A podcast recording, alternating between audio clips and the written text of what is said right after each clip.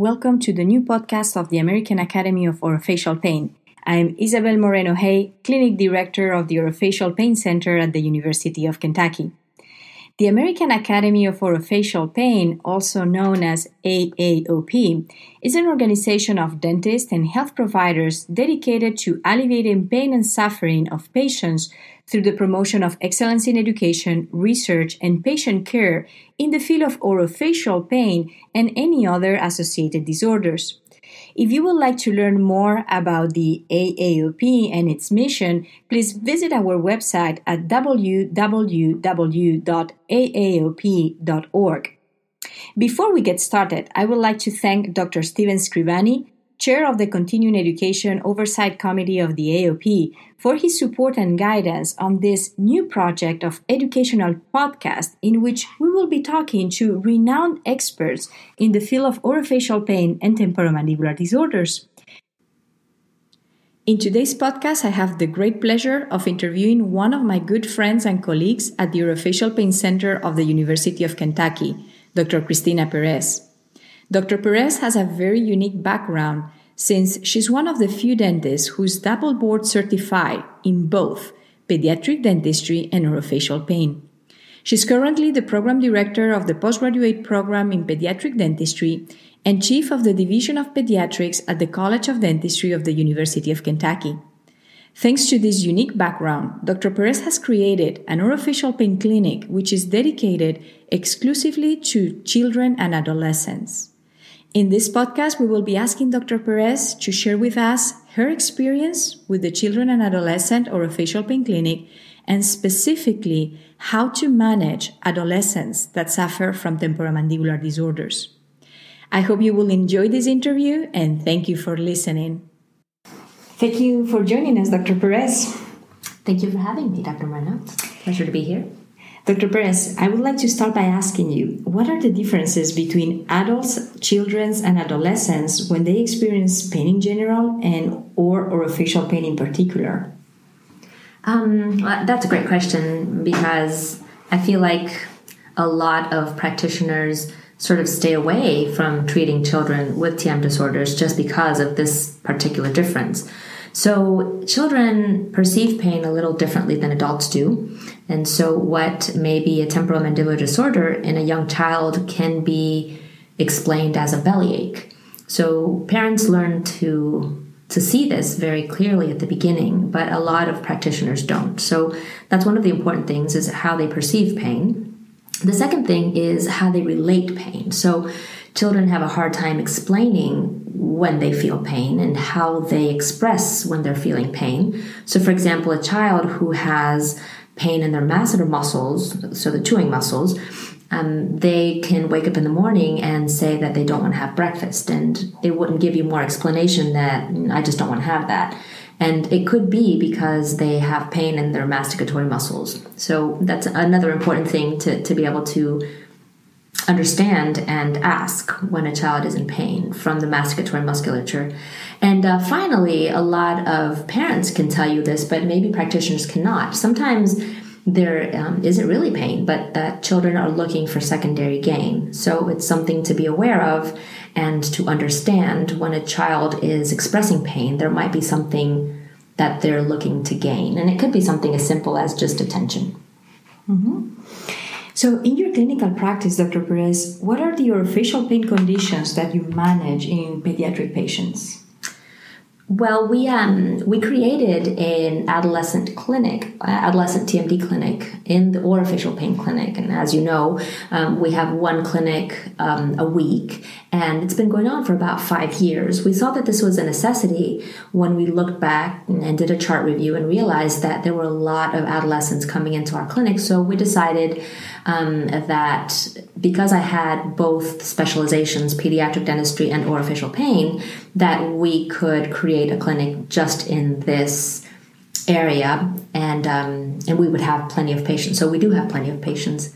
Um, now, to answer your question, we treat um, a lot of conditions, a large array of conditions, but um, as you know, we don't have a lot of little tiny kids. We see a lot of adolescents. That's why the clinic is more an adolescent clinic than a child and adolescent clinic. I think in the last five years that we've been treating patients, we probably have a handful of kids that are less than 10 years of age. Um, and those kids have very particular conditions that are not the common everyday thing that we see in our adolescents. Whereas the rest of our patients are constituted for the most part in kids that are from 13 to 18 years of age. And um, the conditions that we treat there are an array of things. So, from muscle pain conditions, temporomandibular joint conditions, uh, we have uh, children that have um, degenerative conditions of the jaw joint, as well as just pain from tooth wear. And how prevalent are temporomandibular disorders in pediatric patients? Is it more or less frequent than in adults? Um, that's also a great question. So, temporomandibular disorders vary widely. So, if you guys were to look at the literature, you'd see some studies say 3%, and then other studies are going to say 70%. So, that is a wide variation, which really leads us to believe that there's not a very good way of assessing TM disorders in the pediatric population.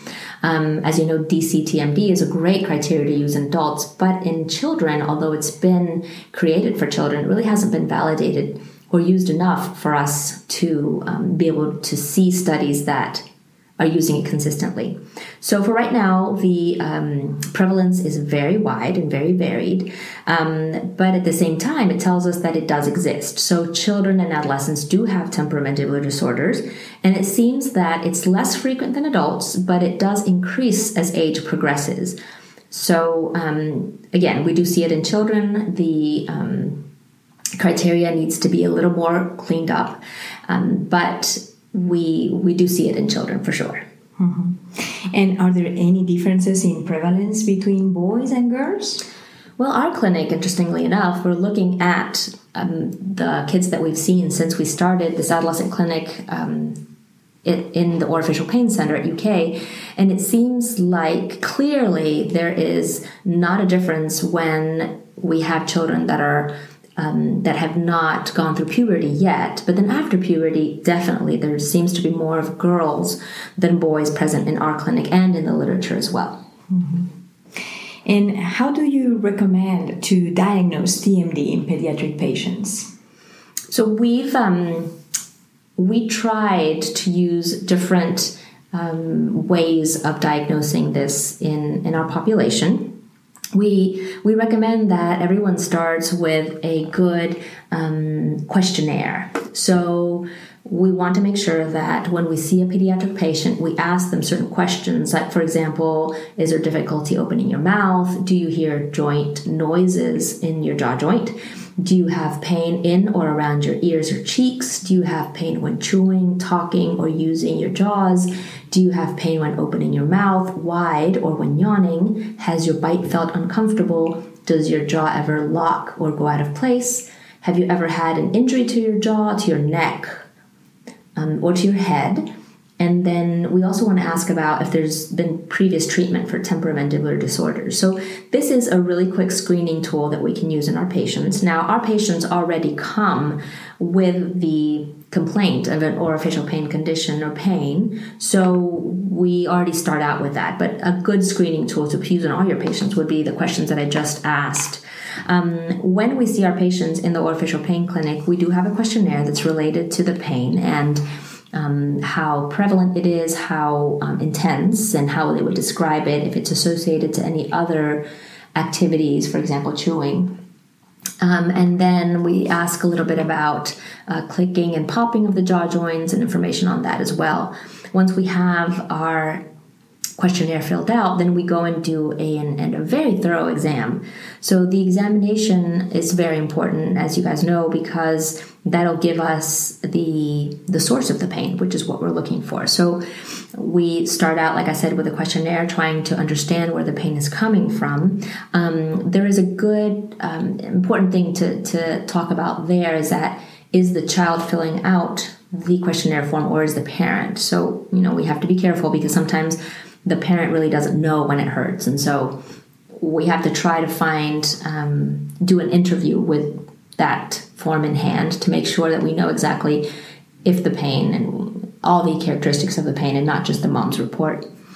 Once we have the child in the chair, then we, like I said, we do the exam and we're um, very cautious of not really skipping any of the steps that we would do in an adult. So we want to make sure we palpate the masseter musculature. We want to make sure we evaluate the joint correctly, not only for joint noises, but also for pain um, coming from the jaw joint. We look at range of motion. We make sure that there's no discrepancies there. We evaluate the tooth structures and hard tissues and make sure there's not a lot of wear, things that could give us an indication that there is overuse of the jaw joints. Um, and that you know gives us information about how to make a good diagnosis. Mm-hmm. And how how do the young individuals, the young patients, report pain? Is it something? Is it easy for them to report? Yes, this is hurting, or how, what are the cues that you can use to know if your patient is in pain? Well, that's a great question because when we have little tiny ones, and I said that's not very prevalent, but sometimes even adolescents have a hard time expressing when something hurts. Um, and what we usually recommend is uh, first to try to look at their expressions. So, not necessarily ask, Does this hurt? A lot of kids will shy away from that and just say, Yes, it hurts before we even start because they don't want it to hurt more clearly so um, what we do is we try to use for example protective eyewear that's transparent and not dark so we can look at the way their eyes open when we palpate a muscle for example that is you know a painful muscle um, and you know, we try also uh, to talk in their terms. Um, a lot of kids won't really respond to, you know, does this hurt? But you can say, is, is this the pain you're here for? Is this a condition or is this what it feels like when it really, really hurts? So those are just cues that we can mm-hmm. can use. And what are the etiological factors associated with TMD in pediatric patients? So that is a long question, and we could go really deep into it. But let's talk a little bit in general. So the etiological factors associated to TMD, um, you know, the big ones we consider first of all is trauma.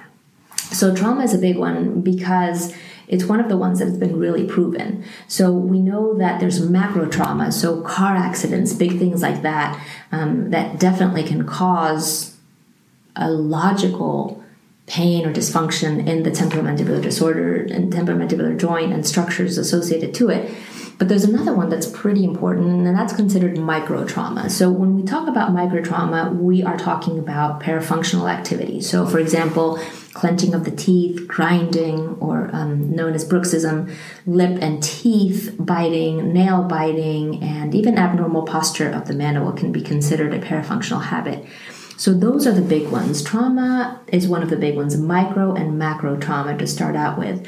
Um, after we talk about trauma, then we definitely have to consider occlusion. Now, this was a big one. It's always been a big one because we always thought that if we fix the occlusion, we would take care of the temporomandibular disorder. However, time has passed and it's really told us that it's more important what you do, what you do with your occlusion than the occlusion itself. So if we have, we can have a perfectly class one um, occlusion, but if we grind on it day and night, then obviously we may have more of a risk of having TM disorders than a patient that does nothing wrong with that does not overuse their occlusion, and their occlusion may be not a class one occlusion. So um, we, at the end, after a lot of studying and things, we've noticed that um, occlusion really isn't a big factor um, for TM disorders there are some that can be considered risk factors. So we have, for example, if patients, young patients have skeletal open bites, overjets greater than seven millimeters, um, class, class three malocclusions, or unilateral posterior cross bites are occlusal conditions that can be considered of a higher risk of eventually developing TM disorders, but not necessarily just a causative factor straight out. Um, and like I said, functional occlusion is how you use the occlusion that you were given. And um, that is also an important thing to look at because um, if you have an occlusal interference, for example, that causes your jaw joint to shift into a certain position, that may be a condition that could be considered a risk factor for developing TMD. So you want to make sure that something like that is treated because it causes your jaw joint and your masticatory system to be in a bit of an unstable position. So, aside from occlusion, um, we also have systemic and genetic factors to consider. So, there are um, cases in which we have children that have connective tissue disease um, or joint hypermobility that are also definitely at more risk of developing TM disorders. Um, genetic factors have also been looked at, and there's a couple of genes um, that have been found through the OPPERA study. Those that work in orofacial pain are familiar, and um, certain genes have been found to have a relationship with some orofacial pain conditions. Um, the connective tissue diseases that I spoke of at the beginning, for example, rheumatoid arthritis or juvenile idiopathic arthritis, are conditions that are related to temporomandibular disorders. Uh, and finally, we can't um, forget the psychological aspect. So, when we look at adults with TMD, there's always a portion that is dedicated to the psychological um, condition of the patient and how that relates to their pain.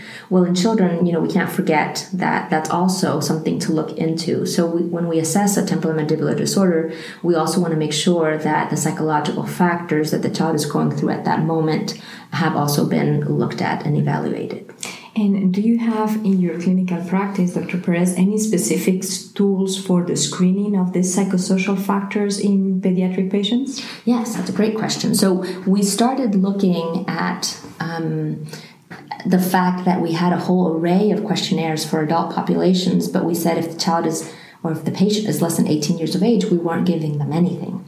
So um, this maybe was a couple of years ago that we decided that we would, um, with the help of our psychologist, our clinical psychologist in the orofacial pain clinic, determine which of these have been validated for children. And we have three, if I'm not mistaken, um, the PSQI and there's one for pain management pain perception, and there's a third one that we use in the clinic. So I think that we're evaluating these patients much better than we were before, and it's um, it's making us a little better in um, in evaluating all the aspects, especially the psychological ones, um, in treating these kids. Mm-hmm.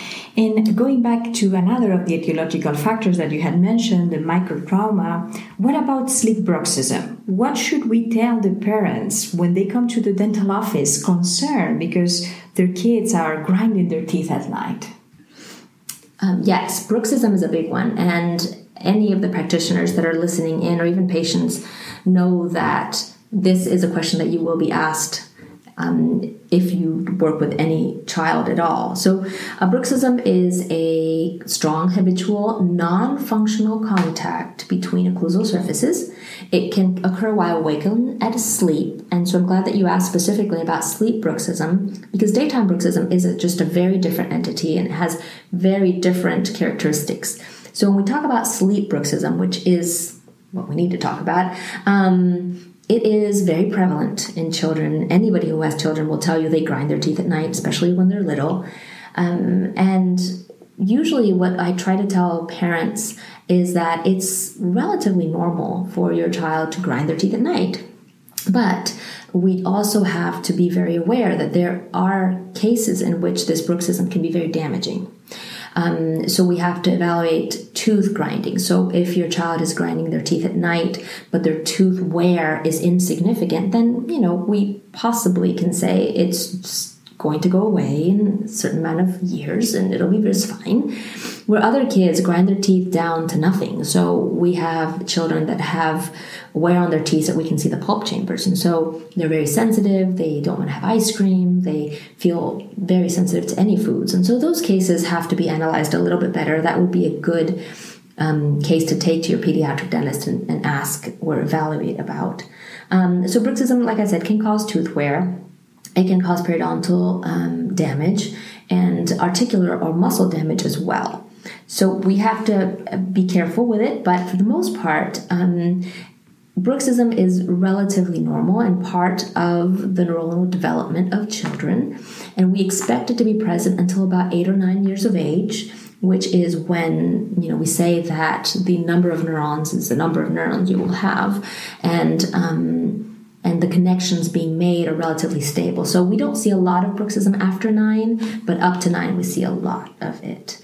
Um, bruxism can be damaging because the, the, the force that we exert over our teeth is very intense. It can be up to four times um, greater than what we can physically do voluntarily. So it's a lot of force.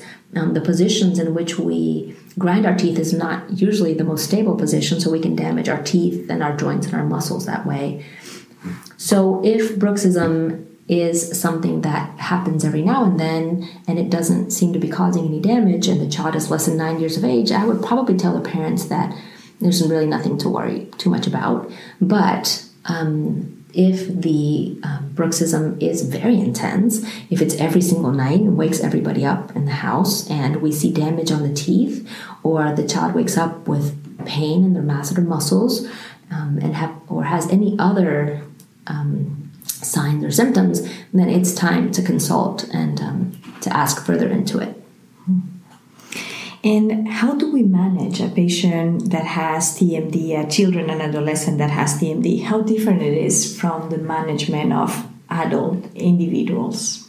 So the management of, of adolescents, uh, for the most part, adolescents, because that's what we see more in our clinic, um, is has to be multifactorial. Just because this condition is multifactorial, so we usually treat the child um, not from just one aspect. We try to be, um, we try to use all that we have, all our tools that we have to be able to treat our, our kids. Um, but there are important things that we have to consider before even thinking about treating a child that we have diagnosed with TMD. So, one of the first things that we have to consider is that our objective is to decrease pain and adverse loading to the jaw joints and the masticatory system. We have to um, aim to restore function and we have to try for the kids to be able to resume the activities of daily living that perhaps they're not being able to do. So, um, the initial premise is that we really should not do anything um, that is irreversible in children. So, that's very important. All our treatment, especially the initial portion of them, should be reversible. Um, secondarily, surgery is really not indicated as first line treatment at all in any of the TMD cases and should be avoided as much as possible just because a child and adolescents are still growing and we don't want to do anything that will change this pattern of growth. And lastly, it's important to um, indicate that children and adolescents that have signs of TMD really, a large portion of them do not require treatment. So we're looking at kids that have, for example, temporomandibular joint clicks and pops the majority of these children do not need treatment. Only about 3% of the kids that come to our clinic with some type of pain condition require aggressive treatment. So that's the initial and the important part. Now, when we um, talk about treating adolescents that have TM disorders, we always like to start with some self help suggestions. Um, we have an array of different things that we can do, and we select the ones that we feel that our patients are not only more inclined to do, but things that can actually help their condition. Uh, we talk about using moist heat or cold to help, especially muscle pain conditions. Um, secondarily, we um, talk about diet and what foods are um, better for them to choose. So, for example, when we tell them about eating a soft, pain free diet, in an adolescent and children, it's very important to give them a list of things that they are allowed to eat in this soft diet. Um, because a lot of them will say, well, for example, gum, that's soft. You know, is that something that I can eat? And, that's a good one, right? but um, in most cases, we don't want them to overuse their musculature, so we don't want them to have gum in those cases. So, diet, we work with diet, and we're very, very explicit about what type of foods they can eat we talk to them about jaw function and how we want them to not pop their jaw voluntarily, not to show their friends, hey, look what I can do. So, to be very um, cognizant about not making their jaw joint sounds, um, oral habits, and how we want them to try to avoid biting their fingernails um, or chewing on other pencils, things like that.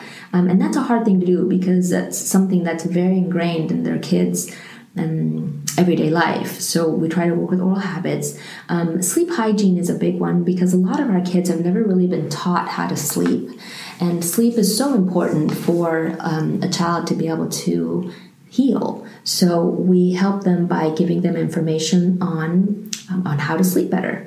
We talk about basic things like you know sleep in your room. A lot of kids don't have that ingrained, um, and if they fall asleep watching TV in the living room, that's where they're asleep all night. And so we have to make sure that they understand that um, the benefits of sleeping in their own room turning off the lights. Um, and I always like to give parents information about how damaging it is for a child to have their phones charging in their bedroom, as well as their computers or laptops or iPads.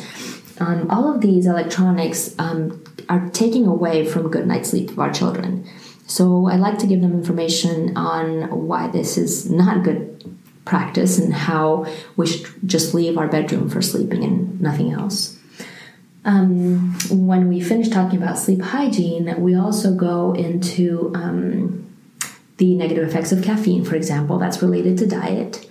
And finally, we use physical self regulation. Now, this is a very special program that we have in our clinic, and that's guided by our clinical psychologists. So, it is a three session program, and it's very good to help our kids um, learning exercises to be able to reduce tension, to be able to control their clenching and grinding of their teeth. Um, they uh, learn to use different breathing patterns. Um, they talk about sleep as well and how to create patterns to, for good sleep. Um, they talk about water consumption, f- good foods to be used for pain control, and uh, physical activity. So, all those things are included in the physical self regulation program, and I feel like it's very helpful. So that forms part of the self help suggestions that we give our patients. Um, a lot of them are also referred to physical therapy, which um, helps us so much. Um, and we have a number of um, physical therapists that are very well trained in specifically TMD disorders, so we like to refer to them. Um, pharmacological management is um, something that we do use in adolescents and children. Um, a lot of anti inflammatory medications that we use are very helpful in many conditions related to TM disorders. Um, we do use analgesics as well, nonsteroidal anti-inflammatory drugs, um, corticosteroids in some cases, and in other cases, some um, sleep aids. So, the important thing about NSAIDs when I talk to colleagues about prescribing for children and adolescents is the fact that they're not very compliant. Um, so there is a number of different NSAIDs that we can use that work very well in the jaw joint as in other joints. The important thing is that we want to make sure that if we prescribe something to be taken for a number of days, we want to make sure that that happens. So if we prescribe ibuprofen, for example, and we want the child or adolescent to take it four times a day, there's a very important likelihood that this kid will forget. So I try to suggest that we look for something that is one or even two takes a day with a longer half life. Um, therefore, the patient will remember and will have better results from our treatment. After pharmacological management, we obviously do occlusal guards as well. Talking about occlusal appliances, what type of occlusal appliance do you recommend in pediatric patients? So occlusal appliances are a very good tool to have um, just because as you know there are a number of reasons that they're beneficial. Even placebo is is a good reason to use them. Um, usually what we recommend in our patients is a hard acrylic appliance usually maxillary um, with good contacts and um, being aware that if the child has not finished growth then there is a potential to alter this growth. So we have to be, always be very careful. So the characteristics of the occlusal appliances that we usually do, um, they are hard acrylic. So there's a number of publications out there that use soft bite guards. And what I found with soft bite guards is that they usually just want to make you bite more. So it's like putting a piece of gum in your mouth. You tend just to chew on it or to bite on it. So um, it's easy to see, for example, in athletic mouth guards, if you look at them, they're all going to be chewed up because it's sort of what your body wants to do with them. It's the same thing that if you have an Essix bite guard or a soft bite guard, um, it's easier for the system to want to chew on them than not to chew on them. So that's why we recommend a hard acrylic guard. Um, we want to make sure that it's full coverage. And full coverage means that we want all the teeth to be included in this guard. Um, now, in kids that are going through mixed dentition phase, that's a little bit difficult because we have primary teeth that might be coming in, um, that might be, sorry, exfoliating, and then permanent teeth coming in into place. So we have to be a little cautious of this and make sure that we um, place this appliance on teeth that have finished their eruption. Um, and then after that, um, we want to make sure that um, this full coverage appliance um, includes all the teeth, like I said. There are some out there that are um, partial coverage. And so we have to be aware that if we use a partial coverage appliance, for example, those that are from uh, incisor to incisor on the maxilla, um, it may be beneficial to decrease muscle force, but at the same time, there is a risk that it may cause other problems with uh, teeth that are super erupting or TM joint disorders that we don't want to happen. So that's why we consider that a full coverage appliance is a little bit more beneficial. We want to make sure that it is thick enough that it's going to decrease the ability of muscles to forcefully contract, uh, but not so thick that the patient won't wear them. So we consider about two to three millimeters of separation in the back molars is sufficient. And um, and this has the benefit of decreasing the amount of muscle contraction at the same time being comfortable enough to, to talk with it in. Um, we want to make sure that these appliances have contacts on each and every tooth so that we don't have a change in the bite. And so each tooth should contact. And then we really want these um, appliances to have canine guidance. So canine guidance is important because when um, the patient is grinding, like we said, very forcefully, then we want the tooth that is most prepared in the mouth to be able to withstand these forces. So if we look at a um, canine that we've, for example, extracted, we see these very long roots um, and so this is a tooth that's positioned in the perfect place and has the longest crown to root ratio. So this is a tooth that's made to be used for grinding, if one could say that. Um, so we want the um, guidance to be a canine guidance. The um, like we said, the mechanism of action of these appliances obviously it protects the teeth. Um, because we know that the grinding might still continue, but at least the position in which we are grinding is going to be a little more stable. Um, so if structures are overloaded, at least we'll be in an orthopedically stable position. Um, the placebo effect is undeniable, that's always present. Um, so we we do use orthopedic appliances or splints in children. We just are very cautious about their growth, and um, we want to make sure that we check them every three to six months to make sure that it's not restricting growth transversely or longitudinally. How do you envision the development of this field in the future? So I think that um, this field has a lot of potential, um, and I think that we all should be a little more aware of it. Um, there was a study that came out that showed that in many schools, the amount of hours dedicated to TMD and orofacial pain was very minimum, um, just to comply with uh, requirements almost. Um, fortunately, in our university, we have about 100 hours of teaching of orofacial pain and TMD for our students. Um, although that would be ideal for all the colleges in the states, I feel like that might be too much to ask. But I would like to see an increased um, amount of TMD in the curriculum for our DMD students. That would be a good start. Um, and that would probably help um, for our uh, specialty to be um, an accredited specialty um, and recognized by CODA. Mm-hmm. And so that would be a good start. Thank you. If you would like to learn more about this subject or any other topics, please don't hesitate to visit our website at www.aaop.org. It was my pleasure to share this time with you. Thank you for listening.